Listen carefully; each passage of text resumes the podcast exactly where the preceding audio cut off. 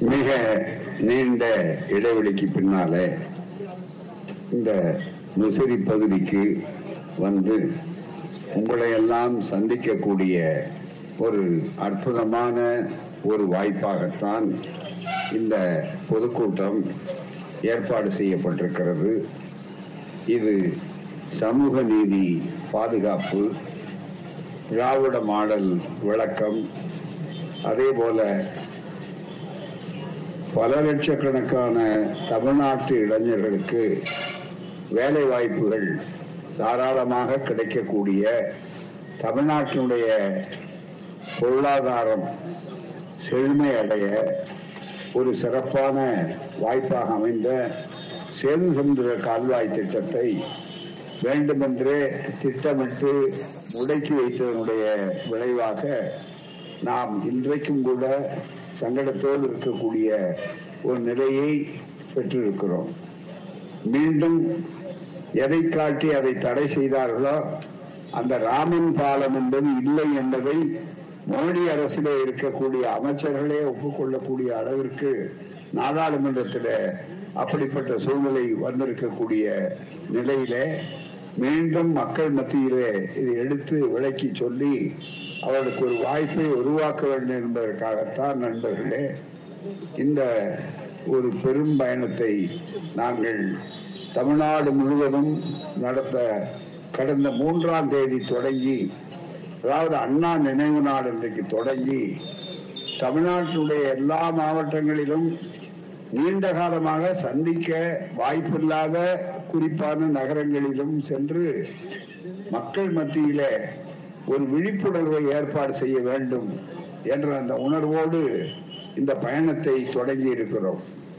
எல்லா இடங்களிலும் கட்சி வேறுபாடு இன்றி ஜாதி மத பாகுபாடு இன்றி மக்கள் ஏராளமாக வந்து இந்த கூட்டங்களிலே கலந்து கொள்ளுகிறார்கள் ஊக்கப்படுத்துகிறார்கள். அதனுடைய தொடர்ச்சியாகத்தான் இன்றைக்கு இது பத்தாவது ஊரில் நடக்கக்கூடிய கூட்டமாக நடந்து கொண்டிருக்கிறது. வெகு நீண்ட காலத்துமாக இந்த முசிறி பகுதிக்கு வரவில்லை. முசிறி பகுதியை பொறுத்தவரையில அருமை இந்த விழாவினுடைய நிகழ்ச்சியுடைய தலைவர் மாவட்ட அமைப்பாளராக இருக்கக்கூடிய ஐயா முசிறி ரத்னம் அவர்கள் தொடர்ந்து அவர்களுடைய பணியை செய்து கொண்டிருக்கிற முதுபெரும் பெரியார் பெருந்தொண்டர். அதுபோல ஐயா அவர்கள் இன்னும் இங்கே லால்குடி மாவட்டமாக இது இணைந்து செய்கிற நேரத்தில் மணிவண்ணன் போன்றவர்களெல்லாம் சில அரசு பணிகளிலே இருந்தார்கள். இப்போது அவர்கள் ஓய்வு பெற்றவுடனே இந்த முசிறியை பொறுத்தவரையிலே இதை மையப்படுத்தி லால்குடி மாவட்டத்தினுடைய ஒரு பகுதி இது இன்னொரு பகுதி தொட்டியம் வரையிலே என்று சொல்லக்கூடிய நிலை இருக்கிற காரணத்தால் துறையூர் மாவட்டம் என்ற பெயராலே முசிறிக்கு என்று ஒரு தனி கழக மாவட்டத்தையே அமைக்க இருக்கிறோம் அதன் மூலமாக அடிக்கடி இனிமேல் உங்களை எல்லாம் இந்த பகுதி எல்லாம் சந்திக்கக்கூடிய வாய்ப்பு ஏற்படும்.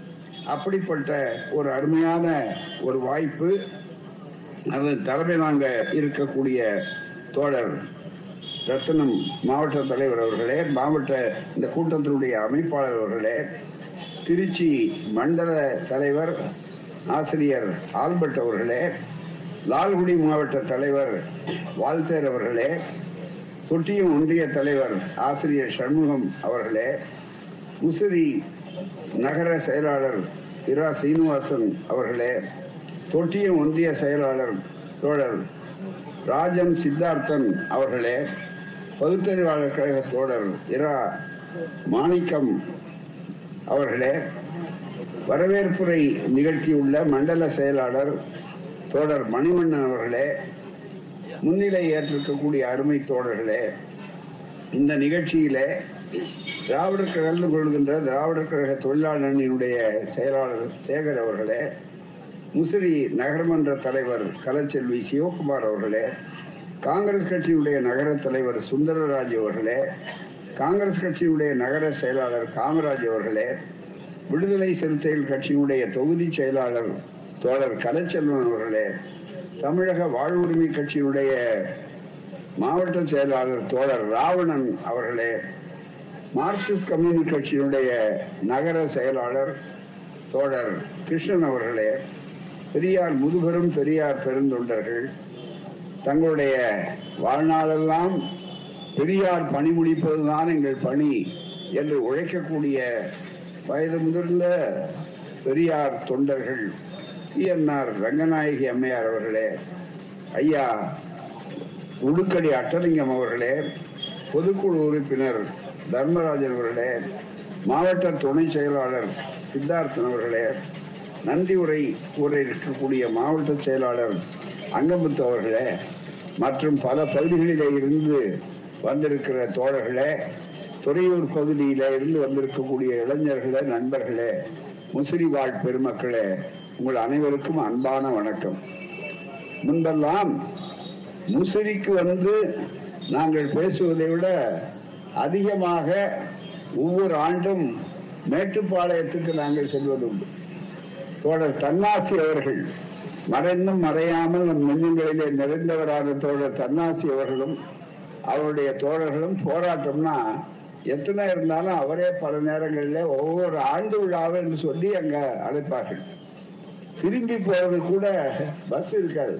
இங்க இரவெல்லாம் தங்கிட்டு பொழுதுடைய தான் நாங்க திரும்ப புறப்படுவோம்.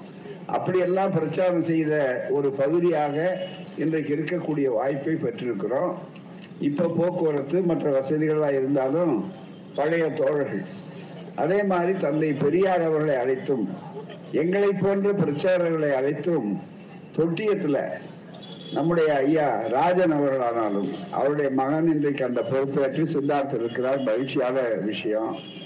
அதே மாதிரி நம்முடைய ஐயா நம்ம மைக்கேல் நாயக்கன்பட்டி முத்துசாமி அவர்களானாலும் இவங்க எல்லாம் பாத்தீங்கன்னா ரெண்டு பேரும் அவங்க ரெட்டையர்கள் மாதிரி வருவாங்க பூராம இன்னும் கேட்டா இந்த பகுதியில ஆசிரியர்கள் ஆரம்ப பள்ளி ஆசிரியர்கள் பல பேர் இருக்கிறாங்கன்னா அவர்கள் பெரியார் ஆசிரியர் பயிற்சி பள்ளியில நாகம்மை ஆசிரியர் பயிற்சி பள்ளியில பயின்று ஆசிரியராகி ஒருவேளை நீங்க ஓய்வு பெற்றிருந்த ஆசிரியர்களானாலும் அதிசயம் இல்லை பூராமே இவங்க ரெண்டு பேரும் பாத்தீங்கன்னா நிறைய பேரை படிக்கிறது கொண்டு வந்து ஐஆர்டிசி பரிசு பரிந்துரைக்கு வருவாங்க. பல பட்டதாரிகளா வருவார்கள். இந்த பகுதியில ரொம்ப அமைதியா அடக்கமா ஆழமா அவர்கள் பணியாற்றுவார்கள். அப்படிப்பட்ட பகுதி இந்த பகுதி. எனவே மிகப்பெரிய அளவிற்கு இன்றைக்கு உங்களை எல்லாம் ஒரு நீண்ட இடைவெளிக்கு பின்னாலே இங்க செய்கிறோம். இந்த மாவட்டம் துறையூர் மாவட்டமாகி முசிறி மற்ற பகுதியை முக்கிய நகரங்களாக கொண்டு இனிமேல் இயங்கக்கூடிய சூழ்நிலை ஏற்பட்ட உடனே முன்னால மறந்து ஒரு தொய்வு இருக்காது. அடிக்கடி திராவிட கழகத்தினுடைய நிகழ்ச்சிகள் நடைபெறும். இங்கே இருந்தாலும் சரி தொட்டியத்தில் இருந்தாலும் மற்ற பகுதிகளில் இருந்தாலும் தொழிலூர்ல இருந்தாலும் என்பதை மகிழ்ச்சியோடு உங்களுக்கு அறிவிக்கிறேன். அடுத்த நண்பர்களே இந்த பயணத்தினுடைய நோக்கம் என்ன? இந்த பயணம் ஒன்று மிக முக்கியமா சமூக நீதியினுடைய பாதுகாப்பு. அந்த சமூக நீதியை காத்து கொண்டிருக்கிற ஒரு ஆட்சி இன்றைக்கு இருக்கிறது. அதுதான் நம்முடைய ஒப்பற்ற முதல்வராக இருக்கக்கூடிய இந்தியாவுடைய முதல்வர்களில் முதல்வராக இருக்கக்கூடிய முத்துவேல் கருணாநிதி ஸ்டாலின் அவர்களுடைய தலைமையில இருக்கக்கூடிய ஒரு ஆட்சி அதனுடைய சாதனைகள் சாதாரணமானது அல்ல. மிகப்பெரிய அளவுக்கு. சமூக நீதியை அவர் தந்தை பெரியார் பிறந்த நாளான செப்டம்பர் பதினேழு சமூக நீதி நாள் என்று அறிவித்தார் முதலமைச்சர் அவர்கள். இதுவரையில் அப்படி ஒரு அரசாங்கமே அறிவித்ததில்லை. ஆனா சமூக நீதி திராவிட இயக்கம் என்று சொன்னால் திராவிட மாடல் ஆட்சியினுடைய சிறப்பு என்னன்னா இது நீதி கட்சி காலத்திலிருந்து ஒரு நூறு ஆண்டுக்கு முன்னாடி இருந்து ஏற்பாடு செய்யப்பட்டது. அந்த காலத்துல முசிறி தாலுக்கா மாநாடுன்னே நடத்தியிருக்காங்க. இங்க புத்தகங்கள் விற்கலாம். ஏன்னா ரொம்ப எல்லா நேரம் முழு நேரம் எங்களால பேச முடியாது. இந்த கூட்டத்தை முடிச்சிட்டு அடுத்து குளித்தலையில போய் ரெண்டாவது கூட்டம். அங்க பேசிவிட்டு தான் நாங்க திருச்சி போக வேண்டிய அளவுக்கு இருக்கிறோம். ஆகவேதான் நண்பர்களே அந்த அடிப்படையில உங்களுக்கு நான் இந்த புத்தகங்களை போட்டு கொண்டு வந்திருக்கிறோம். இந்த புத்தகங்கள்லாம் வியாபாரத்துக்காக அல்ல. இதுக்கு ஆதாரங்கள் பேசுகிறோமே இதுக்கு ஆதாரங்கள் எங்க இருக்கு? உண்மையைத்தான் பேசுகிறோம். உண்மையை தவிர வேற எதுவும் பேசுவதில்லை. அதே நேரத்தில் அறிவு கொடுத்தக்கூடிய வாய்ப்பை பெற வேண்டும். இதுக்காக தான் நண்பர்களே இந்த கூட்டம் இந்த விளக்கம் புத்தகங்கள் கொண்டு வருவார்கள். என்னுடைய உரை வந்து ஒரு முப்பது நிமிடம் அல்லது நாற்பது நிமிடம் இருக்கலாம். அதுக்குள்ளே எல்லா விஷயத்தையும் சொல்ல முடியாது. சொல்லுவதற்கு ஏராளமான செய்திகள் இருக்கின்றன. நேரத்தின் நெருக்கடி. ஆகவே தான் புத்தகங்கள் அதெல்லாம் ரொம்ப மலிவு வரையை போட்டுக்கோ. லாபத்துக்காக அல்ல கொள்கையை பரப்ப வேண்டும் மக்கள் புரிந்து கொள்ள வேண்டும் என்றால் நம்ம சமுதாயத்துல நிறைய செய்திகள் காலங்காலமா ஐயாயிரம் ஆண்டு காலத்துல நம்ம அடிமைப்படுத்தி வைத்து விட்டார். அடிமைன்னா அரசியல் அடிமைத்தனத்தை அல்ல. வெள்ளக்காரன் வந்து ஆட்சியை பிடிச்சா சுதந்திரம் வந்ததுன்னு இப்படி சொல்றாங்க பாருங்க. அது அரசியல் அடிமைத்தனம். அது சும்மா இருநூறு வருஷத்துக்கு முன்னால வந்தது. ஆனா அதுக்கு முன்னால இருபதாயிரம் இருபது இரண்டாயிரம் ஆண்டுகளுக்கு முன்னால மூவாயிரம் ஆண்டுகளுக்கு முன்னால நாலாயிரம் ஆண்டுகளுக்கு முன்னால உள்ள நுழைஞ்சவன் யாரு? நம்முடைய நிலை என்ன? நாம நம்முடைய திராவிட தத்துவம் என்பது இருக்கிறத இது என்ன? திராவிட மாடல் ஆட்சின்னா சில பேர் சொல்ற வேற என்ன? என்னன்னா சனாதனத்துக்கு எதிரானது உண்மைதான். சனாதனம் என்ன சொல்லுது? அதுதான் மனிதர்மம் இங்க மனுதர்ம சாஸ்திரம் அசல் மனிதர்ம சாஸ்திரம். இது நாங்க போட்டது இல்லை ஒரிஜினலா என்ன இருக்கோ அதை அப்படியே எடுத்து சமஸ்கிருதத்துல இருந்ததை மொழிபெயர்த்தவர் யாரு? ராமானுஜாச்சாரியார். இதுல. அதை நாங்க அச்சுக்கோத்து கம்போஸ் பண்ணி போட்டா கூட இவர்களா ஏதாவது கருத்தை சொல்லிட்டாங்கன்னு நினைக்கிறதுனால இந்த புத்தகத்தை வாங்கி பாத்தீங்கன்னா நூறு ஆண்டுகளுக்கு முன்னால் இது ஆயிரத்தி தொள்ளாயிரத்தி பத்தொன்பதுல போடப்பட்ட புத்தகம். அதை அப்படியே மறைச்சு வச்சிருந்தான். அது வெளியில எல்லா மக்களுக்கும் இந்த அநியாயம் தெரியட்டும் அப்படிங்கிறதுக்காக தான் இதை நடைமுறைப்படுத்துவதற்கு தான் இன்னைக்கு சனாதன தர்மம் சனாதன தர்மம்னு காவிகள் சொல்லி கொண்டிருக்கிறார் அவங்க தான் இந்த ஆட்சியை எதிர்க்கிறவங்க. நேரடியா மக்கள் ஆதரவு பெற முடியாதுன்னு சொன்ன உடனே டெல்லியிலிருந்து அனுப்பப்பட்ட ஒரு ஆளுநரை பயன்படுத்தி ஒரு போட்டி அரசாங்கத்தை நடத்துறாங்க. எப்படி இருந்தால் நண்பர்களே இந்த மனு தர்மத்தினுடைய தத்துவம் என்ன? நீங்க நல்லா நினைச்சு பார்க்க வேண்டும். சமூகத்துல மக்கள் வாழுகிற ஒரு சமூகத்துல நீங்கள் எந்த கட்சிக்காரராக வேண்டுமா இருங்க அது உங்க விருப்பம். ஆனா தயவு செய்து நாங்க சொல்ற கருத்தை கேளுங்க நம்புங்கள்னு சொல்ல மாட்டோம். கேளுங்கள்னு தான் சொல்றோம். உங்களுடைய அறிவு என்ன சொல்லுதோ அதுபடி நீங்க முடிவுக்கு வரலாம். இந்த உலகத்துல வேற இந்த உலக நாடுகள் இத்தனை இருக்கு. இருநூறுக்கு மேற்பட்ட உலக நாடுகள் இருக்கு. பூராமே. நம்ம விட சின்ன பகுதியெல்லாம் தனித்தனி நாடா இருக்கு. அது வேற விஷயம். ஆனா இந்த உலக நாடுகள்ல மனிதன் பிறக்கிறான். நம்ம நாட்டுல மனிதன் பிறக்கிறானா? மனிதன் மனிதனாக பிறக்கிறானா? அங்கீகரிக்கப்பட்டிருக்கா? தயவு செய்து இந்த கேள்விக்கு பதில் காணுங்க மனுஷனா பிறக்கிறதுலயே பிறக்கும் போதே ஒருத்தன் உயர்ந்த ஜாதி இன்னொருத்தன் தாழ்ந்த ஜாதி. ஒருத்தன் தொடக்கூடிய ஜாதி இன்னொருத்தன் தொடக்கூடாத ஜாதி. ஒருத்தன் படிக்கக்கூடிய ஜாதி இன்னொருத்தன் படிக்க கூடாத ஜாதி. இப்படி முழுக்க வேறு வேற்றுமை உண்டாக்குறாங்க. அந்த வேற்றுமை தத்துவத்தை எதிர்த்து மக்களை ஒன்றுபடுத்த வேண்டும் என்பதுதான் திராவிட தத்துவம். அதுதான் சன்மான தத்துவம் அதுதான் சுயமரியாதை. பெரியார் சொன்னார் நீ மிருகம் அல்ல. மிருகத்துக்கு சுயமரியாதைன்னா என்னன்னு தெரியாது. மனிதன். மனிதத்தை போற்றணும். அந்த மனிதத்துக்கு என்ன அடிப்படை? சகோதரத்துவம். கூடி வாழ்வதுதான் சமூகம். கூடி வாழ்வதால் கோடி நன்மை ஏற்படும் கிராமத்துல சொல்லுவாங்க. ஆனா கூடி வாழ்ந்த வாழ்ந்த மக்களையே ஓ கூறு போட்டுட்டான். அதுதான் மிக முக்கியம். அப்படி கூறு போட்டதுனால ஒருத்தன் உயர்ந்தவன்.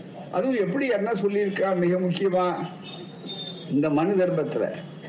மிக முக்கியமா. எடுத்து சொல்லும் போது இங்க நாங்க வந்த உடனே ஆஹா அவர் அதை பேசுவார் இதை பேசுவார் சாதாரணமா. மனு தர்மத்தினுடைய முதலாவது அத்தியாயத்துல இருக்கிறதுல என்ன சொல்லியிருக்காங்க? இத பாருங்க. நீ வாங்கி பார்க்கலாம் இத. அந்த பிரம்மாவானவன் முதலாவது அத்தியாயம் எண்பத்தி ஏழாவது ஸ்லோகம். இதுல அந்த பிரம்மாவானவர் இந்த உலகத்தை காப்பாற்றுவதற்காக தன் முகம் தோல் தொடை பாதம் முகம் தோல் தொடை பாதம் கால் இவைகளின்றும் உண்டான இந்த இடத்துல இருந்தெல்லாம் உண்டாங்கினாங்களா பிறந்தாங்களா? உண்டான பிராமண தலையில இருந்து பிறந்தவன் பிராமணன் தோல்ல இருந்து பிறந்தவன் சத்திரியன் தொடையிலிருந்து பிறந்தவன் ஒரு வைசியன். காலில் இருந்து பிறந்தவன் யாருன்னா? மிக முக்கியமா தன் முகம் தோல் தொடை பாதம் இவைகளில் நின்றும் உண்டான பிராமண சத்திரிய வைசிய சூத்திர வருணத்தாருக்கு இடையே இம்மைக்கும் மறுமைக்கும் உபயோகமான கர்மங்களை தனித்தனியே பகுத்தார். அவன் அவங்களுக்கு தனித்தனி வேலை. அப்போ தலையில பிறந்தவன் பிராமணன் பார்ப்பான் என்ன செய்யணும்? படிப்பு அவங்களுக்கு. இதுல வேண்டாம். இந்த மூணு பேருக்கும் பொறாமையின்றி அடிமையாக இருந்து வேலை செய்வதுதான் சூத்திரனுக்கு நாம் எல்லாம் சூத்திரம் கிழிஞ்சாரு இன்னைக்கு அவங்க அதுதான் அதை காப்பாத்துறதுக்கு பேர் தான் சனாதன தர்மம். அதை எதிர்த்து போராடுவதற்கு பேர் தான் சமதர்மம். அதுதான் திராவிட தத்துவம். அதுதான் திராவிட மாடல் ஆட்சியினுடைய ஜாதி ஒழிப்பு தீண்டாமை ஒழிப்பு தான் இன்னும் கூட புதுக்கோட்டையில என்ன பண்றான்? இன்னைக்கு கால இந்த காலத்துல ஒரு ஆட்சி இவ்வளவு பெரிய அளவுக்கு வந்த பிற்பாடு கூட அரசியல் சட்டத்துல தீண்டாமை ரொம்ப கடுமையான குற்றம் அப்படின்னு திறந்த பிற்பாடு கூட என்ன பண்ணியிருக்காங்க? புதுக்கோட்டை மாவட்டத்துல எவ்வளவு மனிதநேய மற்றும் இந்த ஜாதி வெறி எந்த அளவுக்கு இவனை ஆக்கியிருக்குன்னு சொன்ன நண்பர்களே நீங்க நல்லா நினைச்சு பார்க்கணும். இதை எதிர்த்து பேசுறதுக்கு எங்களை தவிர ஆள் கிடையாது. எங்களுக்கு இந்த வேலையை விட்டா வேற வேலையும் கிடையாது? அதுதான் மிக முக்கியம். இந்த அரசாங்கம் இந்த பணியை செய்து கொண்டிருக்கிறது. ஏன் சகோதரன்? வெயில் மழை எதை பத்தியும் கவலைப்படல. அவன் வயல்ல இறங்கி பாடுபடுறான். அவன் முழங்கால் சேத்துல காலை விட்டாதான் நீ நல்லா நெய் போட்டு சுத்தமா கையை விட்டு சாப்பிட்டு பருப்போடு பந்தி நல்ல தயார் மாதிரி ஊதி உப்பி உண்டு கொடுத்து கொண்டிருக்கக்கூடிய வாய்ப்பு என்னால பெற முடியும். அப்படிப்பட்ட என்னுடைய தோழனை என் சகோதரன் நீ பார்த்து எட்டினில் கிட்ட வராத ஊருக்குள்ள இருக்காத இப்படி உலகத்துல எந்த நாட்டிலேயாவது கொடுமை இருக்கா? இதுக்கு பேர் சுதந்திரம்னா இது உண்மையான சுதந்திரமான்னு பெரியார் கேட்டார். என்ன தப்பு அதுல?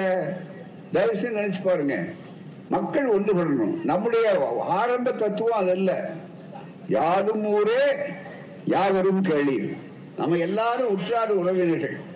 நமக்குள்ள பேதம் கிடையாது. இதுதான் மிக முக்கியம். ஆனா என்ன சொன்னான் தலையில பிறந்தான் தோல்ல பிறந்தான் காலில் பிறந்தான் இடையில பிறந்தான் டாக்டர் டி எம் நாயர் நீதி கட்சி ஆதரிச்சவர் அவர் லண்டன்ல படிச்சுட்டு வந்தா மிகப்பெரிய டாக்டர் அவரு. அவர் கேட்டாரு நூறு வருஷத்துக்கு முன்னால சென்னையில பேசும்போது ஏன் நான் பெரிய டாக்டர் தான். லண்டன்லயும் நான் படிச்சேன். லண்டன்லயும் நான் டாக்டர் இருந்துச்சு இங்க வந்தேன் நம்ம ஊருக்கு. நான் இதுவரையில பிரசவத்தை எல்லாம் பார்த்திருக்கேன். ஏராளமான பிரசவத்தை பார்த்திருக்கேன். ஆனா இந்த மாதிரி பிரம்மா விஷயத்தை இந்த மாதிரி குழந்தை பிறந்த பிரசவத்தை நான் இதுவரையில பார்க்கவே இல்லை. தலையில பிறக்கிறது தோல்ல பிறக்கிறது தொடையில பிறக்கிறது காலில் பிறக்கிறதுன்னு. இப்படி நம்ம ஆனா நம்மால ஏமாத்தி வச்சிருக்கானே. அந்த ஜாதி எந்த அளவுக்கு வெறி ஊட்டிட்டான்னா இவ்வளவு காலம் போராடி வைக்கத்துல போராடி நாள்தோறும் போராடி ஒரு அரசாங்கமே வரக்கூடிய அளவுக்கு ஜாதி இல்லை அப்படின்னு எல்லாரும் சமத்துவம் சொல்லக்கூடிய ஆட்சி வந்திருக்கிற நேரத்துல கூட. நேற்று என்ன நடந்தது? லால்குடி தாலுகாவில் முந்தி என்ன நடந்ததுன்னு உங்களுக்கு தெரியும் பூராமே. அதே நேரத்தில் அதே மாதிரி நேற்று அங்கே போயிட்ட உடனே ஒரு பகுதியில் போய் நம்ம உழைக்கிற மக்கள் நம்ம சகோதரர்கள் தண்ணி தொட்டி இருக்கு. அந்த தண்ணி தொட்டியில போய் மலத்தை கரைக்கிறான் மகட்டுல இவன் கைய வைக்கிறானேங்கிற புத்தி கூட இவனுக்கு இல்ல. காரணம் இவன் அறிவை இழந்துட்டான். அப்ப அதை கொண்டு போய் இன்னொருத்தனை பார்க்க நம்ம ஊர்ல கிராமத்துல சொல்லுவான். மகள் தாலி எடுக்கணும்னு மருமக மகன் செத்தாலும் பரவாயில்ல மருமகள் தாலி எடுக்கணும்னு சொல்லுவான் கிராமத்துல. அதை பத்தி கவலைப்படாம. அந்த மாதிரி இந்த கொடுமைகளை நடத்தி கொண்டிருக்கக்கூடிய சூழ்நிலையில இந்த ஜாதியை ஒழிக்க தீண்டாவையை அழிக்க தந்தை பெரியார் வாழ்நாள் முழுவதும் செய்ததைத்தான் ஆட்சிக்கு வந்த உடனே ஐயா சொன்னார் நான் எல்லா இடத்துலயும் ஜாதியை ஒழிக்கிறதுக்கு வேண்டிய வேலை செஞ்சேன். இப்ப அந்த ஜாதி பாம்பை என் கைத்தடி அடிச்சுக்கிட்டே வந்தது. ஒவ்வொரு இடத்துல இருந்து ஓடி போச்சு. கடைசியில் அது எங்க போய் பாதுகாப்பா இருக்குன்னா இந்த கோயில் கருவறைக்குள்ள போயிருக்கு. கோயில் கருவறைக்குள்ள மிக முக்கியமா? அப்படின்னு அந்த கருவறைக்குள்ள போச்சு. அதனாலதான் நான் சொல்றேன் அனைத்து சாதியினரும் அர்ச்சகராக வேண்டும். ஆதி திராவிடனும் அர்ச்சகராக வேண்டும் அதை செய்ய விடாம கோர்ட்டு நீதிமன்றம் அது இதுன்னு போட்டாங்க. சட்டத்துக்கு மேல சட்டம் போட்டு கலைஞர் நிறைவேற்றிய சட்டமன்றத்தில் இருக்கிற சட்டங்கள் அத்தனையும் செல்லும் என்று சொன்ன உட்பாடு கூட நடைமுறையில இல்லாத அளவுக்கு வந்ததை அப்படியே கடப்பில் போட்டு வச்சிருந்தாங்க. முத்துவேல் கருணாநிதி ஸ்டாலின் என்று நம்முடைய அபரிமிதமான திராவிட மாடல் ஆட்சியினுடைய நீட்சியான நம்முடைய முதல்வர் வந்த பிற்பாடுதான் பதவிக்கு வந்தவுடன் நாங்கள் இது ஐம்பது வருஷம் போராட்டம் அரை நூற்றாண்டு காலம். எங்களுடைய தோழர்கள் எத்தனை போராட்டம் நடத்தியிருப்போம் ஜெயிலுக்கு போனோம் எல்லாம் வந்தோம். ஒவ்வொரு ஆட்சி வரும்போது இதெல்லாம் வலியுறுத்தணும். ஏதோ ரெண்டு பேருக்கு மணி அடிக்கிறதுக்காக உத்தியோகம் நண்பர்களே அந்த பேதம் ஒழியணும். அந்த அளவுக்கு உடனே இப்ப என்ன பண்ணார்? இவர் வந்த உடனே கலைஞர் வந்து உச்ச நீதிமன்றம் சொன்னதெல்லாம் செஞ்சார். எல்லாருக்கும் பயிற்சி கொடு. மற்ற மதத்தை சொல்றான். இங்க கேட்பான் சில பேர் காவிக்காரங்க ஆர்எஸ்எஸ்காரங்க வந்தா இவர் வீரமணி வந்தாரா? திராவிடர்களா இவங்கெல்லாம் இந்து மதத்தை பத்தி தான் பேசுவாங்க. வேற மதத்தை பத்தி பேசலாம் பேச மாட்டாங்க. ஏன்னு ஏதோ நாங்க எங்களுக்கு மதமே எந்த மதமும் எங்களுக்கு ஒரு உடன்பாடு இல்லை. ஆனா யாரும் சண்டை போடக்கூடாதுன்னு சொல்றோம். எல்லாரையும் ஒண்ணு சேர்த்து வைக்கணும்னு நினைக்கிறோம். அது வேற. ஆனா நீங்க மதம் யானைக்கு மதம் பிடிச்சாலே கிட்ட வர்றானா நல்ல யானை தான். இன்னும் கேட்டா விநாயகர் அவதாரம் தான் நீயே சொல்ற. அந்த மத யானைக்கு போய் மதம் பிடிச்சி திடீர்னு ஓடுறானே. நல்ல யானைக்கு போய் கட்டி கொடுத்து தேங்காய் கொடுத்து எல்லாத்தையும் குடிச்சிட்டு இருக்கிறான். திடீர்னு ஒரு நாள் யானை தேகமா திரும்பிச்சுன்னா எல்லாம் ஓடுறான். பக்தன் உள்பட ஓடுறான் எல்லாரும். ஆனா வாகனையே ஒரு கை பாக்குறேன்னு சொல்லுது அது. என்ன அர்த்தம்னா ஏங்க எல்லாரும் ஓடுறாங்க அந்த யானை அப்படின்னு கேட்டா மதம் பிடிச்சு போச்சுங்கிறான் உங்களுக்கு தெரியும். யானைக்கு மதம் பிடி யானைக்கு மதம் பிடிச்சாலே இத்தனை உயிர் பலின்னா மனுஷனுக்கு மதம் பிடிச்சா எப்படி இருக்குங்கிறதா அந்த கோயில்ல எட்டு நின்றாங்க. மதத்தை கொண்டு போய் கரைக்கிறான். மிக முக்கியமா. அப்படிப்பட்ட ஒரு கொடுமை. எனவேதான் அந்த உடனே அவர் எல்லாருக்கும் படி கொடு. ஏழு வருஷம் படிச்சா மைக்கேலா இருக்கிறவரு பாதிரி மைக்கேல் ஆயிடுறாரு. அங்க அவர் அங்கேயே போட்டுக்கிறாரு அதே மாதிரி முஸ்தபாவா இருக்கிறவரு அவங்க மார்க்கத்துக்கு போய் அதை படிச்சுட்டு வந்தாருன்னா மௌலானா முஸ்லீம் அப்படின்னு போட்டு மார்க்கத்துல குள்ள வச்சுக்கிட்டு அவரு அவங்க நபிகள் நாயகர் சொன்னாரு அல்லான்னு அவர் அவங்க சொல்றாரு. அது மாதிரி இவங்களுக்கும் படிச்சா இவன் அர்ச்சகர் படிப்பு படிச்சுட்டா இவரும் உள்ள போய் மணியாட்ட வேண்டியதானே? இது ஒண்ணுமே இல்லையே. உங்களுக்கு இந்த புத்தகத்துல சேது சமுதாய கால்வாய் திட்டத்தை பத்தி பேசிட்டு இருக்கும்போது ஒரு செய்தி வரும்போது நாங்க சொன்னோம். உங்களுக்கு தெரியும். இந்த மிக முக்கியமா இந்த முசிறி நகரத்துல இருந்து குளித்தலைக்கு போகணும்னா அறுபத்தஞ்சு கிலோமீட்டர் சுத்திக்கிட்டு தான் போகணும் நீங்க முன்னால. திருச்சி போய் அதுக்கப்புறம் வரணும். இந்த பாலம் கட்டுறதுனால என்ன வசதின்னா டக்குன்னு போன உடனே ரொம்ப ஒரு அரை மணி நேரத்துல வேகமா உள்ள போயிடுவீங்க இந்த பாலத்துக்கு வரலாறு உண்டு சொல்றோம். அதுல கலைஞர் அந்த திட்டம் போட்டு ஆரம்பிச்சார். அதுக்கப்புறம் கலைஞர் ஆட்சி மாறி எம்ஜிஆர் வந்தார். எம்ஜிஆர் அதை முடிச்சார். நூற்றாண்டு விழா பெரியாருக்கு வந்தது. பெரியாருக்கு நூற்றாண்டு விழா வந்த உடனே சரின்னு என்ன பண்ணோம்? நாங்க நூற்றாண்டு விழா குழு வச்சோம். நாங்க கேட்டோம் இந்த பெரிய பாலம் இது முசிறியும் குளித்தலையும் இணையிற பாலம் இருக்கு பாருங்க. இந்த பாலம் இருக்க அது நல்லா இருக்கு. இவ்வளவு பெரிய பாலத்தை கட்டி முடிச்சிருக்கீங்க. துவக்கணுது கலைஞர் அடிக்கணும் ஆனா ரெண்டு பேரும் இல்ல இந்த ஆட்சி போன உடனே தொடர்ச்சி அதுக்காக நிறுத்தல அவங்க. நீங்க முடிச்சீங்க வரவேற்க வேண்டியதான் அதுக்கு தந்தை பெரியார் பாலம்னு ஐயா பேர் வைங்க அப்படின்னு சொன்ன உடனே தாராளமா மகிழ்ச்சியா வைக்கிறேன்னு எம்ஜிஆர் வச்சார். பாராட்ட வேண்டிய செய்தி தான் வச்சுட்டு இது திறப்பு விழா நடந்தது. உங்களை எத்தனை பேருக்கு வயதானவங்களுக்கு ஞாபகம் இருக்கும். இங்க கொஞ்ச நாளைக்கு முன்னால. அப்ப திறப்பு விழா வந்தப்ப முதலமைச்சர் போய் திறக்கிறது போல அவர் என்ன சொன்னார்னா எம்ஜிஆர் அவர்கள் அதை முடித்தவரே ஒரு கொத்தனார். அது இதுதான் மிக முக்கியம். இந்த புத்தகத்துல கலைஞர் பேசியிருக்காரு. ரொம்ப மிக முக்கியமா அந்த வாய்ப்புகள் வரும். அவர் வந்த உடனே அந்த பாலம் கட்டி முடிச்ச தகவல் இருக்கும். அவர் எம்ஜிஆர் முதலமைச்சராக இருக்கும்போது நான் வரல. இந்த பிச்சை மேஸ்திரின்னு ஒருத்தர் அவர் தான் பாலம் கட்டுறதுக்கு ரொம்ப யார் முக்கியமான மேஸ்திரியா இருந்தாரு? கட்டினவர் தான் நான் கட்டலையே ஐயா. அதனால அவரே வந்து தர கட்டணும். நான் பக்கத்துல உட்கார்ந்துருக்கேன். அவரே வந்து தர கட்டணும்னு சொன்னாரு. பழைய கதை. இது ஐம்பது வருஷத்துக்கு முன்னால் நடந்ததுனால நாற்பது வருஷத்துக்கு முன்னால் நடந்ததுனால பல பேருக்கு தெரியாது இளைஞர்களுக்கு தெரியாது. சரியான விஷயம். காரணம் என்ன காரணம் சொன்னாரு? கட்டினது நான் இல்லையா? கட்டினது. அவர் ஆக நியாயப்படி அவரே தர கட்டணும் அப்படின்னு சொன்னாரு. அதே விஷயம் தானே கோயிலுக்கு. இதுவரையில எந்த பாபானாலும் கோயில் கட்டியிருக்கானா? ஒரு செங்கலை தூக்கி வச்சிருக்கானா? கோயில் கட்டினது நிலம் கொடுத்தது நம்மாளு கட்டினது நம்மாள் கல்ல தூக்குனது நம்மாள் மணியை பெருசா பொருத்தனது நம்மாள் எல்லாம் பண்ணி முடிச்சு சிலை அடிச்சது யாரு? நம்மாள் கடைசி நேரத்துல வந்தது யாரு? எல்லாரும் வந்துட்டார் நம்ம செட்டியார் தர்மகர்த்தா இருக்காரு முதலியார் இருக்காரு கவுண்டர் இருக்காரு அவர் இருக்காரு எல்லா ஜாதிக்காரர்களும் சேர்ந்து பணத்தை கொடுத்து கோயிலை கட்டி பல்லா பண்ண பாடு கடைசி நேரத்துல அந்த கோயிலை திறக்கிறப்போ ஒரு ஆள் வந்து திடீர்னு என்ன பண்ணிவிட்டான் மேலே ஏறிட்டான் செட்டியார் வாழ் நகருக்கும் முதலியார் வாழ் நகருக்கும் பிள்ளைவாழ் நகருக்கும் நகருங்க நகருங்க நகருங்கன்னு இடிச்சுக்கிட்டு மேல எதுவும் படாம பட்டா தீர்த்தாயிடும் நினைச்சுக்கிட்டு அவங்க கையில ஆள் கையில கட்டினா பாருங்க அவங்க கையில நீள கயிறை கொடுத்து வெளியே நிறுத்தி வச்சு இதான் கோயில் மணி இதை டங்கு டங்கு டங்குன்னு அடியுமா? அதை டங்கு டங்குன்னு அடிச்சுட்டு இருக்காரு அவரு பூரா. இவன் சின்ன மணி எடுத்துட்டு இந்த இப்படி ஆடிட்டு வர்றான் பூரா. அதை விட பெரிய மணி நம்மளுக்கு சின்ன மணி அவங்களுக்கு. நாம பெரிய மணி சிறிய மணி சொல்லிட்டு பேசாம உட்கார்ந்துருக்க வேலை நம்ம வேலை. அவ்வளவுதான் தவிர வேற ஒண்ணும் கிடையாது. அப்படின்னு சொல்லக்கூடிய அளவுக்கு வந்தா இதைத்தான் தந்தை பெரியார் கேட்டார். வேற ஒண்ணும் சொல்லல. ஏப்பா எத்தனை வருஷமா பெரிய மணிய அவனே அடிச்சுக்கிட்டு இருக்கான். சின்ன மணியை நீயே தூக்கிட்டு இருக்க. கொஞ்ச நாளைக்கு மாத்து ஆளை மாத்து. பெரிய மணியை இவன் கையில கொடு சின்ன மணிய அவர் கையில கொடு.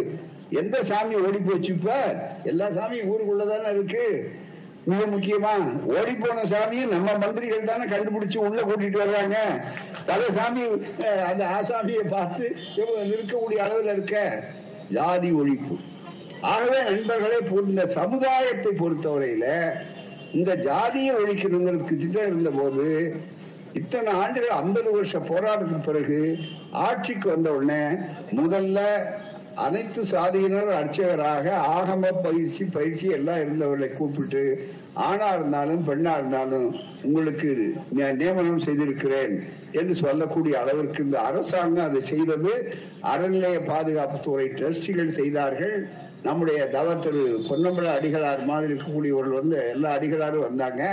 வந்து உட்கார்ந்த உடனே அவர்கள் எல்லாம் வந்துட்டாங்க இன்னைக்கு பூரா அனைத்து சாதியினரும் அர்ச்சகரான் தந்தை பெரியாரை புதைக்கும் போது அரசு மரியாதை கொடுத்த கலைஞர் சொன்னாரு.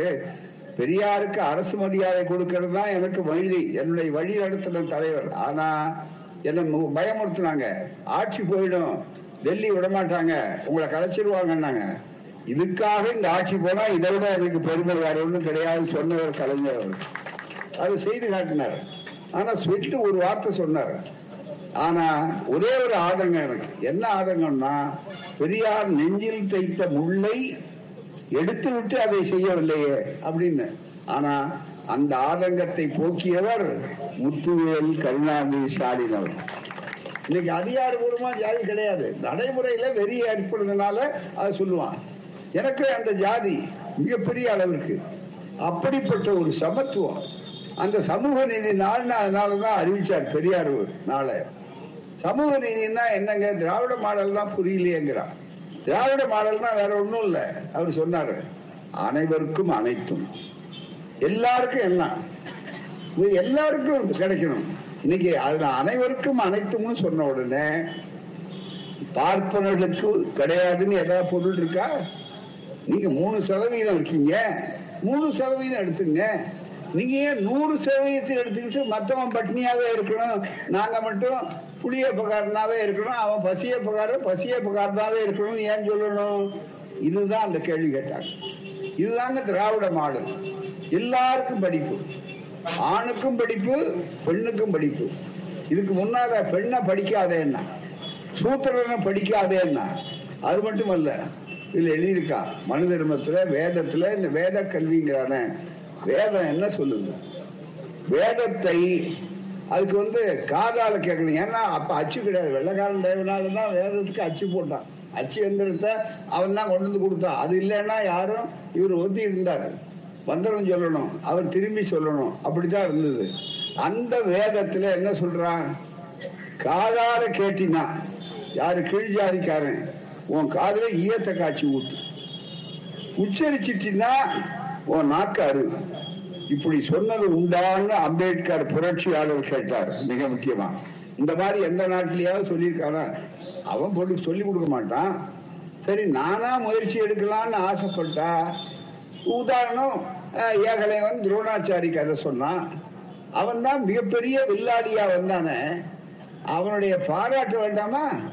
நீ எப்படி வந்த? உங்களை மாதிரியே ஒரு மண்ணில் உருவம் செஞ்சேன் தினசரி பயிற்சி பண்ண அதனால இப்படி வந்தேன்னு ஏகலைவன் சொல்றான் பாரத கதையில. சரி அப்படி வந்தா உடனே இவர் என்ன சொல்றாரு? அப்படியா? ஒரு சூழ்ச்சி செய்யறான் ஏகலைவா நான் என்னதானே குருன்னு பாத்துக்கிட்டேன் அப்ப நீ குரு தட்சிணை கொடுக்க வேண்டாமாங்கிறான். நம்மால் வெள்ளை உள்ளம் படைச்சவன் பாருங்க. நன்றி உணர்ச்சியோட குருவே நான் கொடுக்குறேன். நீங்க என்ன கேட்டாலும் கொடுக்குறேன் நான் மரியாதைக்காக. உடனே உன் கட்ட வரல வெட்டி கொடு. வலது கை கட்ட வரல வெட்டி கொடு. நீங்க நினைச்சு பாருங்க. அப்படி ஏத்தனா இது எதுக்குது இதுதானே மிக முக்கியம். இதை வெட்டிட்டா அப்புறம் ஏகலைவன் வில்லை தொடவில்லை. இதுதான் மிக இன்னைக்கு அநீதிங்கிறது அதுதான். அதான் சமூக அநீதி. அந்த சமூக அநீதியிலிருந்து மக்களை விடுதலை செய்யக்கூடிய ஒரு தத்துவம் திராவிட தத்துவம் சுயமரியாதை இயக்கம் தந்தை பெரியார் என்ற அந்த மாபெரும் சிந்தனா சிற்பி பிறந்திருக்காவிட்டால் இந்த மாதிரி நாம ஒண்ணு சேர்ந்திருக்க மாட்டோம். மிகப்பெரிய அளவுக்கு. அதை இன்னைக்கு குறைக்கணும்னு நினைக்கிறான். அதுக்கு பேர் தான் சனாதனம் அப்படின்னு நினைக்கிறான். மிகப்பெரிய அளவுக்கு. நம்ம சூத்திரன்னு சொல்லி இடிஜாதி சொன்னா பெண்களுக்கு அதே மாதிரி அந்த வாய்ப்புகளை உருவாக்கி வச்சுட்டாங்க மிக முக்கியமா. அப்படி வாய்ப்புகளை உருவாக்கி வைத்ததனுடைய விளைவுதான் நண்பர்களே மிகப்பெரிய அளவிற்கு ஒரு கொடுமை நடந்து கொண்டிருக்கிறது. பெண்ணை படிக்க கூடாது. எவ்வளவு சனாதன தர்மத்துக்கு என்ன அடையாளம்னா இன்னைக்கு காலையில ஒரு செய்தி நீங்க பாத்தீங்கன்னா தெரியல. பாராளுமன்றம் நடந்துகிட்டு இருக்கு. இப்ப அந்த அதானி விஷயத்தினால மூணு நாலு நாள் நடக்கல. ஏன்னா எல்லாமே அவர் தான் இப்ப போடிக்கு பக்கத்துல இருந்து இந்த நாட்டையே குத்தகை எடுத்த மாதிரி எடுத்திருக்கிறாங்க அந்த முதலாளி. அதனால மு- அடுத்த நாள் நேற்று என்ன பண்ணிருக்காங்க இல்ல இல்ல. பாராளுமன்றத்தில் நாம போய் எதிர்க்கட்சியா இருந்தாலும் எடுத்து சொல்லணும் அப்படின்னு எடுத்து வந்திருக்கிறப்ப ஒரு ஆள் அங்க என்ன பேசுறார்? பிஜேபி ஆளு ராஜஸ்தானத்தை சேர்ந்தவர். அந்த காலத்துல உடன்பட்டை ஏற்றியே ரொம்ப சிறப்பானதுங்கிறார். என்ன கணவன் இறந்த உடனே உயிரோட போய் கொளுத்து தள்ளலாம் பாருங்க பெண்ணை. விரும்பினாலும் விரும்பினாலும் அதுதான் சிறப்பானதுன்னு பேசுறான் அதுதாங்க சனாதனம். இன்னைக்கு எத்தனை தாய்மார்களை ஏற்றுக்கொள்வாங்க சட்டம் அனுமதிக்குமா? மிக முக்கியமா? சனாதனத்தின் அடிப்படையில ராஜஸ்தான்ல காரணம் என்னன்னா வடநாட்டுல சதி மாதா கோயில் கட்டியிருக்கான் யாரு? நெருப்புல தூக்கி போட்டவங்கள? சதி மாதாவா? பூராம சதின்னா உடன்கட்டை ஏற்றுதல். இதெல்லாம் தமிழ்நாட்டுல கேள்விப்பட்டிருக்கீங்களா? இங்க எங்கேயாவது உண்டா? இங்கே விதவை திருமணம் என்பதை எப்போது நடத்தியது? ஏறத்தாழ தொண்ணூறு ஆண்டுகளுக்கு முன்னால் நடத்திய இயக்கம் தந்தை பெரியாருடைய சுயமரியாதை. இங்க ஏன்? அவன் செத்து போயிட்டா விரும்புற இடத்துல அந்த பொண்ணுக்கு இருங்க. கல்யாணம் பண்ணி வெளியே வர்றாங்க ரெண்டு பேரும் ரயில்ல கார்ல போறாங்க. இருந்த உடனே ஒரு ஆக்சிடென்ட் நடக்குது. மணப்பெண் அந்த நாள் தாலி கட்டிட்டான உடனே அந்த பொண்ணு வாழ்நாள் பூரா முக்காடு போட்டுக்கிட்டு மொட்டை அடிச்சுக்கிட்டு அங்க ஏதா இருக்கணுமா? பூ வைக்க கூடாது பொட்டு வைக்க கூடாது அப்படின்னு நினைச்சா என்ன அர்த்தம்? இதுதானே உன் சனாதனம் நான் சண்முகம் திருமணம் தன்னைக்கு சொன்னேனே. நம்ம சண்முகம் திருமணத்துக்கு அன்னைக்கு வந்திருந்தேன். அப்ப அவங்க அந்த திருமணத்துக்கு யார் தலைவர்? துறையூர்ல நடந்தது. யார் தலைவர்? நான் திருமணத்தை நடத்தி வச்சேன். ஆனா யார் தலைவர்? விதவை கோலத்தில் இருக்கக்கூடிய அவரை வளர்த்து அவருடைய தாயார் தான் தலைவர். இதெல்லாம் மற்றவங்களால செய்ய முடியுமா? சொல்லும் போதே அலருவான் ஏதோ மின்சாரத்துல கை வச்ச மாதிரி. இன்னைக்கு அது சாதாரணமா போச்சு. மகிழ்ச்சியா இருக்காங்க. எதுக்காக சொல்றவர்களை பெண்களை அவமானப்படுத்தாதே. உழைக்கிறவர்களை அவமதிக்காதே. இதுதான் மனித நேயம். இதுதான் திராவிட மாடல். அதை பாதுகாக்கிறது தான் இன்னைக்கு பாருங்க பொம்பளை பிள்ளைகள் படிக்கணும்னு ஒரு காலத்துல அடுப்பு உதிர பெண்ணுக்கு படிப்பதுக்குன்னு கேட்டார். இன்னைக்கு நம்ம பிள்ளைகள்லாம் பூரா பாத்தீங்கன்னா வீட்டுக்கு வீடு எல்லா திரும்பப்போ கேர்ள்ஸ் ஹை ஸ்கூல். அதே மாதிரி மெட்ரிகுலேஷன் ஸ்கூல் டாக்டர்கள். உள்ளாட்சித்துறை எடுத்துக்கொண்டாலே உள்ளாட்சித்துறையினுடைய பஞ்சாயத்து தலைவர்.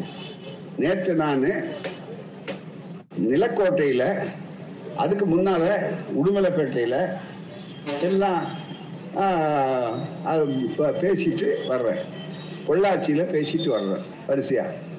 அந்த ஊர் நகர தலைவராக இருக்கிறவங்க நகரசபை தலைவராக இருக்கிறவங்க பேராசிரியராக இருந்த அம்மா சேர்மனா வந்திருக்காங்க சேர்பர்சன் அதாவது நகரசபை தலைவரா வந்திருக்காங்க. யாரால வந்தது? திராவிட இயக்கத்தினால. அந்த அம்மா பேசுறாங்க நான் துணிச்சலா செயல்படுவேன். பெரியார் இல்லைன்னா எனக்கு இந்த தைரியம் வந்திருக்காது. இந்த இயக்கம் இல்லைன்னா இந்த வாய்ப்பு வந்திருக்காதுன்னு. ஐம்பது சதவிகிதம் நம்முடைய திராவிட மாடல் ஆட்சி பெண்களுக்கு உள்ளாட்சி துறையில இடம் கொடுத்து வச்சிருக்காங்க. இன்னும் முப்பத்தி மூணு சதவீதம் பெண்களுக்கு நாடாளுமன்றத்துல சட்டமன்றத்துல இடம் கொடுங்கிறது ஏறத்தாழ பதினஞ்சு இருபது வருஷமா அப்படியே மசோதா நிறைவேற்றப்படாம வந்தாச்சு. பத்து பிரதமர்கள் வந்துட்டு போயிட்டாங்க பத்து கட்சி இன்னமும் நாடாளுமன்றத்தில் நடக்கிற ஆனா திராவிட மாடல் ஆட்சி இருபது சதவீதம் இல்ல. ஐம்பது சதவீதம். பாதிக்கு பாதி ஆணும் பெண்ணும் சமம்னா அத வாய்ப்பு கொடுத்திருக்கிற இந்தியாவில வேற எந்த இடத்துலயாவது இப்படி நடந்திருக்கிறதா? இதுதான் நண்பர்களே திராவிட மாடல் ஆட்சி. பள்ளிக்கூடத்துக்கு அனுப்புறாங்க. பெண்கள் பள்ளிக்கூடத்துக்கு கல்லூரி போய் அது கல்லூரிக்கு போறாங்க. கல்லூரிக்கு போக உந்து சக்தியா இருக்குது இந்த ஆட்சி. போறீங்களா? உங்க பிள்ளைய கல்லூரிக்கு அனுப்புறீங்களா? பெண் பிள்ளைகள்? நீங்கள் எந்த ஜாதி எந்த வாய்ப்பா இருந்தாலும் பெண் பிள்ளை அங்க போச்சுன்னு சொன்னா ஒரு மாதத்துக்கு ஆயிரம் ரூபாய் தட்டி கதவை தட்டி கொடுக்குறாங்க போறாங்க நாலு பொம்பளை பிள்ளைகள் படிச்சாலும் நாலு காலேஜில் நாலு ஆயிரம். ஒரு வருஷத்துக்கு பன்னெண்டாயிரம். இதுவும் எந்த நிலையில? போற ஆட்சியாளர்கள் இருக்காங்க போன ஆட்சியாளர்கள். போகும்போது எல்லாத்தையும் காலியா வச்சுட்டு போயிட்டான். அந்த தோழர்கள் பூரா வச்சது பூரா அங்க கஜானா காலி. அதோட கடனை வாங்கி ஏகப்பட்ட வச்சு அந்த கடனுக்கு வட்டி கட்டுறதுக்கே அரசாங்கத்தினுடைய வருமானம் போதாதுன்னு சொல்லக்கூடிய அளவில் இருக்கக்கூடிய அளவில் இவ்வளவு இருந்து நடந்தது. இதையெல்லாம் தாண்டி சமாளிச்சுக்கிட்டு இத்தனை நெருக்கடியை சமாளிச்சு இருபது மசோதாவை நிறைவேற்றி மக்களுக்கு தினம் நல்லது செய்யணும்னு நினைச்சு அங்க போராடினா நாம வெற்றி பெற முடியாதுன்னு தெரிந்த ஆர் எஸ் எஸ் அனுப்பப்பட்ட ஒரு ஆளுநர் இங்க வந்து அந்த இருபது மசோதாக்களையும் அப்படியே கையெழுத்து போடாம வச்சிருக்காரு. ஒரு போட்டி அரசாங்கம் ஏற்று மசோ- நீங்கள் தீர்ப்பு கொடுத்தீர்கள் அதன்படி ஒன்றரை ஆண்டுகளுக்கு முன்னாலே திராவிட முன்னேற்ற கழக தலைமையிலே தோழமை கட்சிகள் வெற்றி பெற்றார்கள். அந்த மசோதாவில் திருத்தம் வேணும்னா கேட்கலாம் திருத்தம் செஞ்சு கொடுக்குறாங்க. ஒப்புக்கொள்ள மாட்டேன்னா திருப்பி அனுப்புங்க. திருப்பி அனுப்பி ரெண்டாவது ஏன் திருப்பி அனுப்பாம இருக்காரு? உங்களுக்கு தெரியாது பல பேருக்கு. ஏன் அப்படியே ஊர்கா ஜாதியை வச்சிருக்காரு? திருப்பி அனுப்பி உடனே சட்டமன்றம் கூட்டப்பட்டு நாங்கள் மறுபடியும் அதை நிறைவேற்றணும்னு சொன்னா அப்புறம் இவருக்கு வேற வழியே கிடையாது. கட்சி போட்டு சோத்துக்கரையை வழிச்சுக்கு போடுன்னு சொல்ற மாதிரி திருப்பி தான் அனுப்பணும். அதுக்காக தான் இப்படி வைத்துக்கொண்டு ஒரு ஒத்துழையாமை இயக்கத்தை நடத்துறார். குறுக்கு சால் ஓட்டி கொண்டிருக்கிறாங்க. எனவேதான் நண்பர்களே இந்த வாய்ப்புகள் ஒன்று ரெண்டு இல்லை. இந்த சமூக நீதி சுயமரியாதை அனைவருக்கும் அனைத்தும் இத்தனையும் செய்யக்கூடிய வாய்ப்பை கெடுக்கிறாங்க.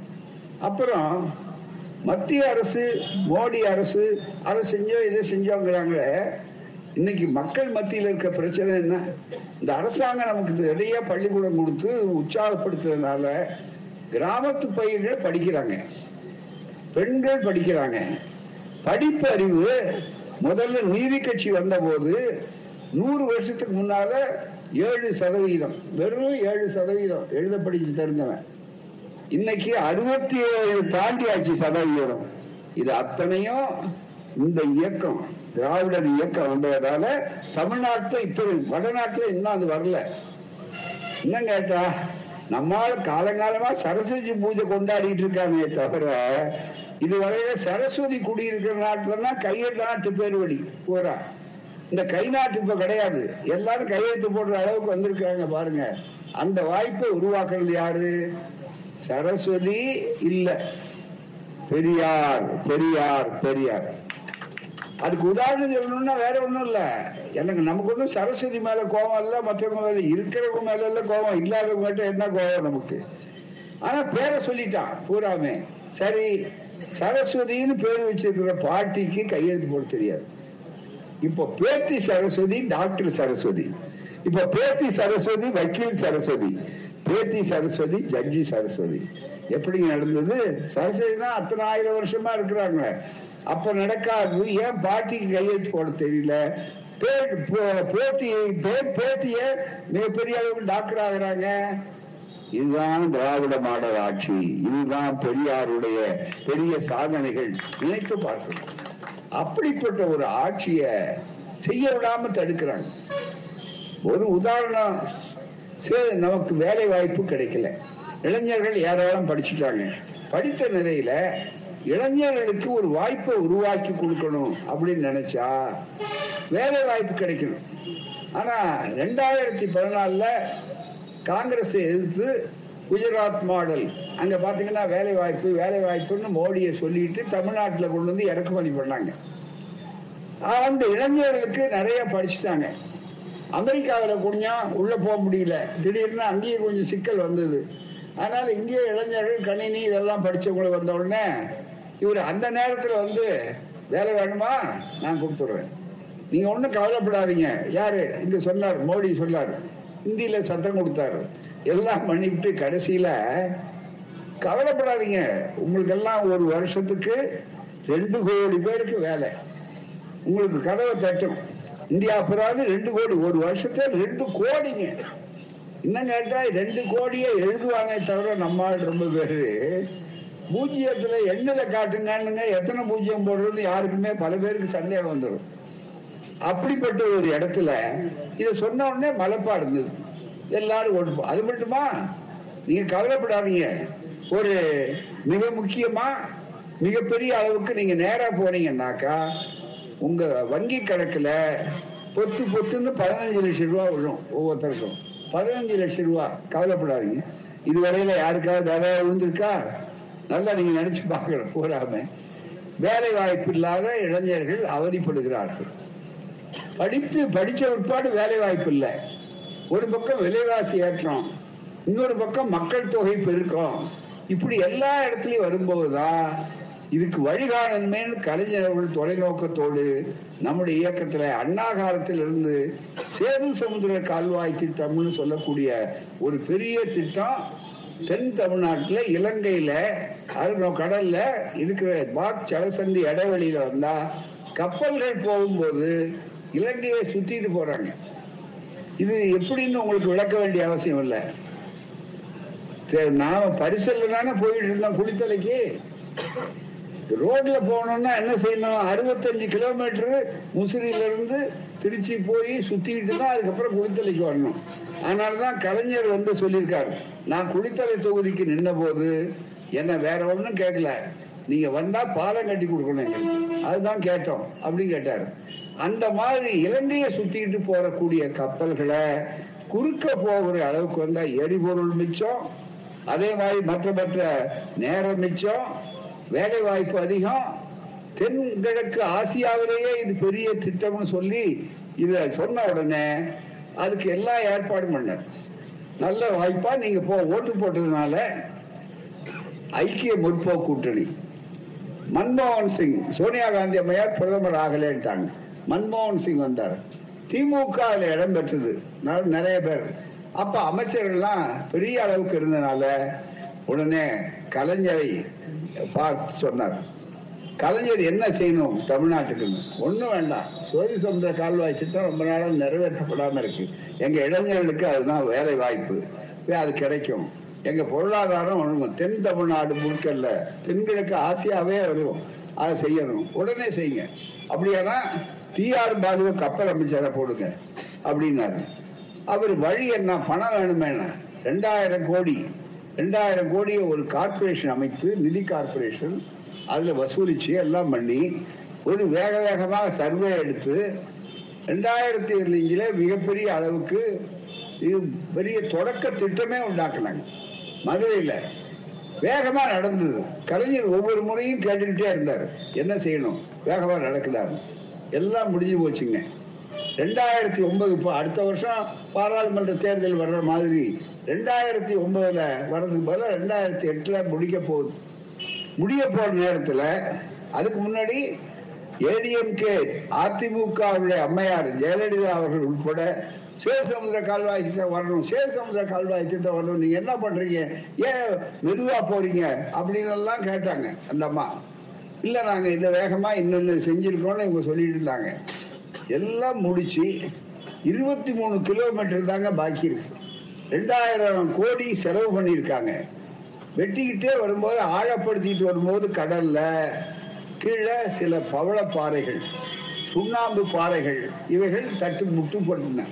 உடனே அதை உடைச்சி செய்யணும்ன்றது வந்தா அதுக்கு ஆயுதங்கள் எல்லாம் பெரிய எந்திரங்கள் எல்லாம் போய் முடிச்சாங்க. முடிச்ச நேரத்துல டக்குன்னு என்ன பண்ணாங்க?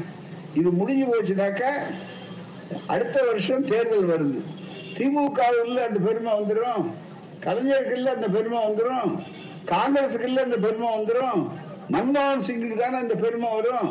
ஆகவே வராம தடுக்கிறதுக்கு என்ன வழி? குறுக்கு வழி அப்படின்னு யார் மூன்று பார்ப்பனர்கள் நினைத்தாங்க. ஒண்ணு ஜெயலலிதா இன்னொன்னு சோங்கிற பார்ப்பனர் இன்னொன்னு சுப்பிரமணிய சாமிங்கிற அரசியல் தரகர். இவங்க எல்லாம் சேர்ந்து உடனே அவர் சுப்ரீம் கோர்ட்டுக்கு போய் வழக்கு. ஜெயலலிதா அம்மையார் ஒரு தனிப்பட்ட முறையே சொந்தமா ஒரு வழக்கு போட்டாங்க. வழக்கு போட்டு தடையாணை வாங்கி விட்டார் ஸ்டே நல்ல வேலை முடிய போற நேரத்தில் நின்று போச்சு. அன்னைக்கு நிறுத்துறது இன்னைய வரையில அதை தொடங்க முடியல. ஏன்னா உச்ச நீதிமன்றம் உச்ச நீதிமன்றம் சொல்லக்கூடிய அளவில் இருக்கு. அதுக்குள்ள அரசாங்கங்கள்லாம் இருந்திருக்கு. அப்ப கலைஞர் கேட்டார் என்னைய அர்த்தம்? மக்களுடைய திட்டத்தை இப்படி ஆக்கலாமா? அப்படின்னு. இல்லைங்க ராமர் கட்டின பாலம். அதை போய் இடிக்கலாமா? ராமர் கட்டினார். ராமர் எப்ப கட்டினார் பாலம்னு ஏதாவது ஆதாரம் இருந்தா கொடுங்க. பரவாயில்ல மாத்தி கட்டலாம். அது இருக்கான. பாலமே இல்லையா அது பேர் சும்மா வெள்ளக்காரன் சும்மா தமாஷா வச்சா பேரு. அந்த சுண்ணாம்பு இருக்கு. ஆடம் பாலம்னு அதுக்கு பேரு போராமே இந்த புத்தகம் இல்ல மூணு புத்தகம் இருக்கு. மிக முக்கியமா. இங்க கொண்டு இருக்கிறாங்க. இதுல எல்லா விஷயமும் உங்களுக்கு முழு நேரம் விளக்க முடியாது. நேரம் இல்லைங்கிறதுனால தான் போட்டிருக்கோம். கலைஞர் பேசினார் மிக முக்கியமா எல்லா இடத்துலயும். எவ்வளவு தூரம் அந்த திட்டம் இருந்தது எப்படி வசதிகள் இது அத்தனையும் உங்களுக்கு சொல்லக்கூடிய அளவுல இருக்கு பூரா. அந்த சேது சமுதிர கால்வாய் திட்டத்தை இப்படி இந்த ராமனை காட்டி நிறுத்தினாங்க. உலகத்திலேயே இப்படி எங்கேயாவது உண்டா? ஒரு கற்பனை பார்த்து ராமனை பார்த்தா ராமர் கட்டினார். குறைஞ்சபட்ச அறிவுள்ள நாங்க கேட்டோம் ஏயா ராமன் பாலம் கட்டியிருந்தா அனுமார் எல்ல போனாரு? சீதையை சந்திக்கிறதுக்கு பால வழியா தானே போயிருக்கணும். அவர் ஏன் பறந்து போனாருன்னு காட்டுறாங்க தூக்கிட்டு? இதுவரையில இவரும் போனவர் அங்க வரலையே. சாதாரண கேள்வி கேட்டாலே புரியுமே. அவர் ஒண்ணு மேல போறாரு. அப்புறம் என்ன? பாலத்தை விட்டுட்டியா மேல போறாரு? கூறாம இது கூட கலைஞர் கேட்கல. சரியா? பாலம் அப்படின்னா. ராமர் பாலம் எப்போ கட்டினாரு? அதுக்கு ஆதாரம் எல்லாம் கொடுக்க முடியாதுங்க. நாங்க நம்புறோம். எதை வேணாலும் சொல்லுவோம் நம்ம ஊர்ல முசிறி போலீஸ் ஸ்டேஷன்ல வந்து ஒருத்தர் முன்னால் நின்றுக்கிட்டு இது எங்க தாத்தா தாங்க வீடுங்க அதை நீங்க காலி பண்ணிடுங்க. அதை இடிச்சுட்டு நாங்க எங்கிட்ட கொடுத்துருங்கன்னு சொன்னார். உடனே சரிங்கன்னு சொல்லுவாரா? ஏ உங்க தாத்தா பண்ணாருங்கிறதுக்கு என்ன ஆதாரம்னு இன்ஸ்பெக்டர் கேட்பாரு டிப்டி கேட்பாரு டிஎஸ்பி கேட்பாரு அதெல்லாம் இல்லைங்க ராத்திரி கனவுல வந்து சொன்னார். நாங்க நம்புறோம். அப்படின்னா விட்டுட்டு போயிடுவாரு அவரு? அது மாதிரி ஒண்ணும் இல்லாம ராமர் கட்டினார். ராமர் கட்டினார்னு சொன்னார். போறாம. மிக அதுவும் எப்படி கட்டினாரு? அதுல அணில் வந்து ரொம்ப வேக வேகமா வந்து புரண்டு குளிச்சிட்டு அந்த மணலை எடுத்து அப்படியே உருண்டு பேசி அதுக்கப்புறம் போய் அந்த மணலை ஊத்துச்சான் கதை சொல்றான். நம்மளும் தலையாடிட்டு உட்காந்துருக்கான் ஏன் ஒரு அணில் வந்து ஒரு பாலம் கடலுக்குள்ள போறதப்ப இவ்வளவு பெரிய ஆழத்துல அணில் உள்ள போச்சுன்னா என்ன ஆகும்? நடந்து வரும் வழியில. யாரா இருந்தாலும் இப்படி ஒரு அறிவுக்கு சம்பந்தமில்லாத விஷயத்த சொன்ன போதுதான் நீ கடவுளை கும்பிடுறது வேற விஷயம். ஆனா பகுத்தறிவு அடகு வைக்கலாமா? ஒரு பெரிய நல்ல திட்டம் மக்களுக்கு பயன்படக்கூடிய திட்டத்தை வீணாக்கலாமா என்று கேட்டார். இப்ப இத்தனை வருஷத்துக்கு பிறகு ஒரு வழக்க போட்டு அங்க நிறுத்தின பிற்பாடு போன நாடாளுமன்றத்துக்கு முன்னால ஜித்தேந்திர சிங்னு வரிசையில பிரதமருக்கு பக்கத்துல இருக்கிற அமைச்சர் அவரை ஒரு கேள்வி கேட்கிறாங்க இன்னொரு உறுப்பினர் அவரும் பிஜேபி காரரு ராமர் பாலம் என்னங்க ஆச்சு? அப்படி கோர்ட்ல கேக்குறாங்களே என்ன ஆச்சு? ராமர் பாலம் என்ன ஆச்சு? அதுக்கு ஆதாரங்கள்னு தேடி தேடி பார்த்தோம் இவ்வளவு இத்தனை வருஷமா ராமர் பாலம் கட்டினாருங்கிறதுக்கு எந்த அடையாளமோ ஆதாரமோ இல்லைன்னு சொன்னது யாரு? திராவிட கழகத்துக்காரர் இல்ல திமுக காரங்க இல்ல கம்யூனிஸ்ட் இல்ல காங்கிரஸ் இல்ல. பாஜக அமைச்சர். அதுக்கப்புறம் என்ன தடை? நம்ம பு- தமிழ்நாடு வளர்ந்துடக்கூடாது. தமிழ்நாடுன்னு பேர் சொல்றதுக்கே கூச்சப்படுற. ஐயா நம்மகிட்ட சம்பளம் வாங்குறாரு மிகப்பெரிய அளவுக்கு யோசனை வேண்டாம். நமக்கெல்லாம் உணவு வேண்டாமா? மிகப்பெரிய அளவுக்கு. ஆகவே இப்ப வந்து சரி ராமர் பாலம் கட்டலன்னு தெளிவாயிடுச்சு. பரவாயில்ல நடந்தது நடக்கட்டும். அண்ணா சொல்லுவார் நடந்தது நடந்தவைகளாக இருக்கட்டும். இனி நடப்பவைகள் நல்லவைகளாக இருக்கட்டும்னு சொல்லுவார். அது மாதிரி நல்லவைகளா இருக்கட்டும்னா முடிச்சிடலாமே. இன்னும் கேட்டா இவங்களுக்கு பெருமை தானே? ஆனா ஒன்று இதை நாங்க தான் தொடங்குறோம் போன இருபத்தி நாலாம் தேதி உடனடியாக நம்முடைய முதல்வர் நம்முடைய சட்டமன்றத்தை கூட்டி தீர்மானம் போட்டு உடனே துவங்க வேண்டும் என்று சொல்லியிருக்காரு. வேகமா நடந்து கொண்டிருக்கக்கூடிய பிரச்சாரம் மக்கள் இதுல நம்முடைய இளைஞர்களுடைய வாழ்வாதாரம் இதுல தொக்கி இருக்கிறது. தமிழ்நாட்டுடைய எதிர்காலம் வளமையிலே தொக்கி இருக்கிறது. ஆகவேதான் இது அத்தனை இருக்கணும்.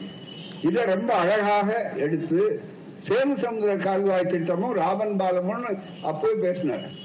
இது ராமர் பாலம்னு கலைஞர் ரொம்ப அறிவுபூர்வமா ஒரு கேள்வி கேட்டார். இல்ல ராமர் பாலம் கட்டினார் பாலம் கட்டினார்னு சொல்றிய? ராமர் எந்த இன்ஜினியரிங் காலேஜில் படிச்சார்? அவர் என்ன இன்ஜினியரான்னு கேட்டார்.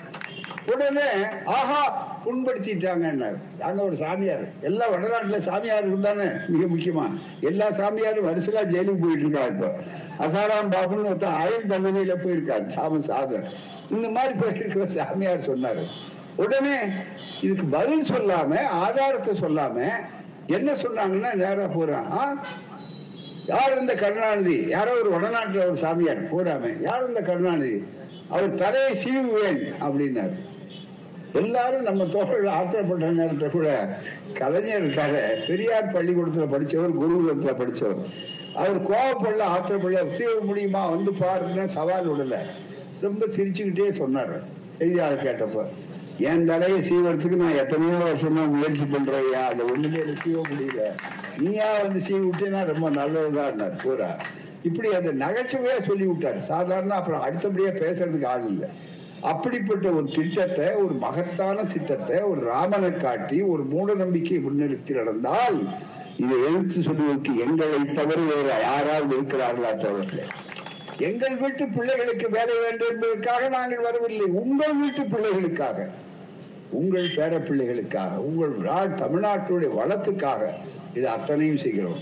எனவே தோழர்களே உங்களை நோக்கி அன்போடு கேட்டுக்கொள்வதெல்லாம் திராவிடர் கழகம் பதவிக்கு போகிற இயக்கம் அல்ல. ஒரு பஞ்சாயத்து தலை உறுப்பினராக கூட நாங்கள் வரமாட்டோம். ஆனால் எந்த ஆட்சி வந்தால் இந்த நாடு செழிக்க முடியுமோ இந்த மக்களுடைய வாழ்வாதாரம் பலமாக இருக்குமோ பாதுகாப்பாக இருக்குமோ அதற்காக பணியாற்றக்கூடியவர்கள் நாங்கள். எனவேதான் இந்த பகுதியிலே உங்களை சந்தித்திருக்கிறோம். இது தனி கூட்டம் அல்ல ஏராளமாக ஆர்வத்தோடு இருக்கிறீர்கள். மீண்டும் நான் இந்த இங்கே ஒரு கமிட்டி அமைக்கிறோம். துறையூர் கழக மாவட்டமாக இருக்கிறோம். அதனால வேற ஒரு தனி கூட்டத்துக்கு வந்து விரிவாக இங்கே தொட்டியத்தில் மற்ற இடங்கள் எல்லாம் பேசுவோம் என்று உங்களுக்கு உறுதி கூறி அடுத்து குளித்தலை கூட்டத்திற்கு செல்ல வேண்டி இருக்கிற காரணத்தால் இந்த கழக மாவட்டம் என்று இதுவரையில லால்குடியில இணைஞ்சிருந்தது பூராமே. இப்ப லால்குடி மாவட்டம் கழக மாவட்டம் தனிய அதே நேரத்துல இங்க முசிறியை மையமாக வைத்துக் கொண்டிருக்கிற துறையூர் மாவட்டம் கழக மாவட்டம் என்று ஆக்கி இதுல துறையூர் ஒன்றியம் உப்புலியாபுரம் ஒன்றியம் தாத்தங்கையார் தாத்தங்கையார் அஹ், தாத்தையங்கார் பேட்டை ஒன்றியம் முசிறி ஒன்றியம் தொட்டிய ஒன்றியம் ஆகிய தோழர்கள் அந்த ஒரு பகுதி ஒன்றியம் இருக்கும். துறையூர் கழக மாவட்டத்தினுடைய பொறுப்பாளர்களாக மாவட்ட தலைவர் தோழர் மணிவண்ணன் அவர்கள் அறிவிக்கப்படுகிறார். மணிவண்ணன் அவர்கள் மாவட்ட செயலராக துறையூர் தினேஷ் பாபு அவர்கள் மாவட்ட துணைத் தலைவராக ஐயா ரத்னம் அவர்கள் முசிறி மாவட்ட துணை செயலாளர் சித்தார்த்தன் தொட்டியம் அவர்கள் மிக முக்கியமாக மாவட்ட அமைப்பாளராக தா அசோகன் தாத்தையங்கார் பேட்டை ஒரு நம்ம தாத்தையங்கார் பேட்டர்னு முத்துக்கருப்பன் ஞாபகம் வரும். அதுதான் ரொம்ப மிக முக்கியமா. எப்படிப்பட்டவர்கள்லாம் எவ்வளவு தீவிரமானவர்கள். அப்படிப்பட்டவர்கள் மாவட்ட திராவிட கழக இளைஞரணி தோழர்கள் மாவட்ட இளைஞரணி தலைவர் மகாமுனி துறையூர் இளைஞரணி செயலாளர் சண்முகராஜ் வீலியாம்பட்டி இளைஞரணி அமைப்பாளர் ரஞ்சித் துறையூர் திராவிட மாணவர் கழகம் மாவட்ட தலைவர் ஜதில் ராஜ் துறையூர் மாவட்ட செயலாளர் விஷ்ணுவர்தன் துறையூர் அதே போல மாவட்ட கழக ஒன்றிய பொறுப்பாளர்கள் துறையூர் ஒன்றியம் ஒன்றிய தலைவர் வரதராஜன் ஒன்றிய செயலாளர் பாரதி முசிறி ஒன்றிய ஒன்றிய தலைவர் ஏ சித்தார்த்தன் ஒன்றிய செயலாளர் அருணகிரி தொட்டியம் ஒன்றியம் ஒன்றிய தலைவர் சண்முகம் ஒன்றிய செயலாளர் ஐயாத்துறை உப்புலியாபுரம் ஒன்றியம் ஒன்றிய அமைப்பாளர் நாத்திகம் பாலச்சந்திரன் தாத்தையங்கார்பேட்டை ஒன்றிய ஒன்றிய அமைப்பாளர் இளங்கோவன் வைத்தம்பாறை ஆகிய தோழர்கள். எனவே வெற்றிகரமான கூட்டத்தை நடத்திய தோழர்கள் ஐயா ரத்னம் மற்ற தோழர்கள் உங்கள் ஒத்துழைத்த அத்துணை தோழமை கட்சிகள் எல்லோருக்கும் நன்றி சொல்லி மீண்டும் வந்து உங்களுக்கு விரிவாக விளக்கமாக பேசுவேன் என்று கூறி விடைபெறுகிறேன். வாழ்க பெரியார். வளர்க பகுத்தறிவு வாழ்க தமிழ்நாடு. நன்றி.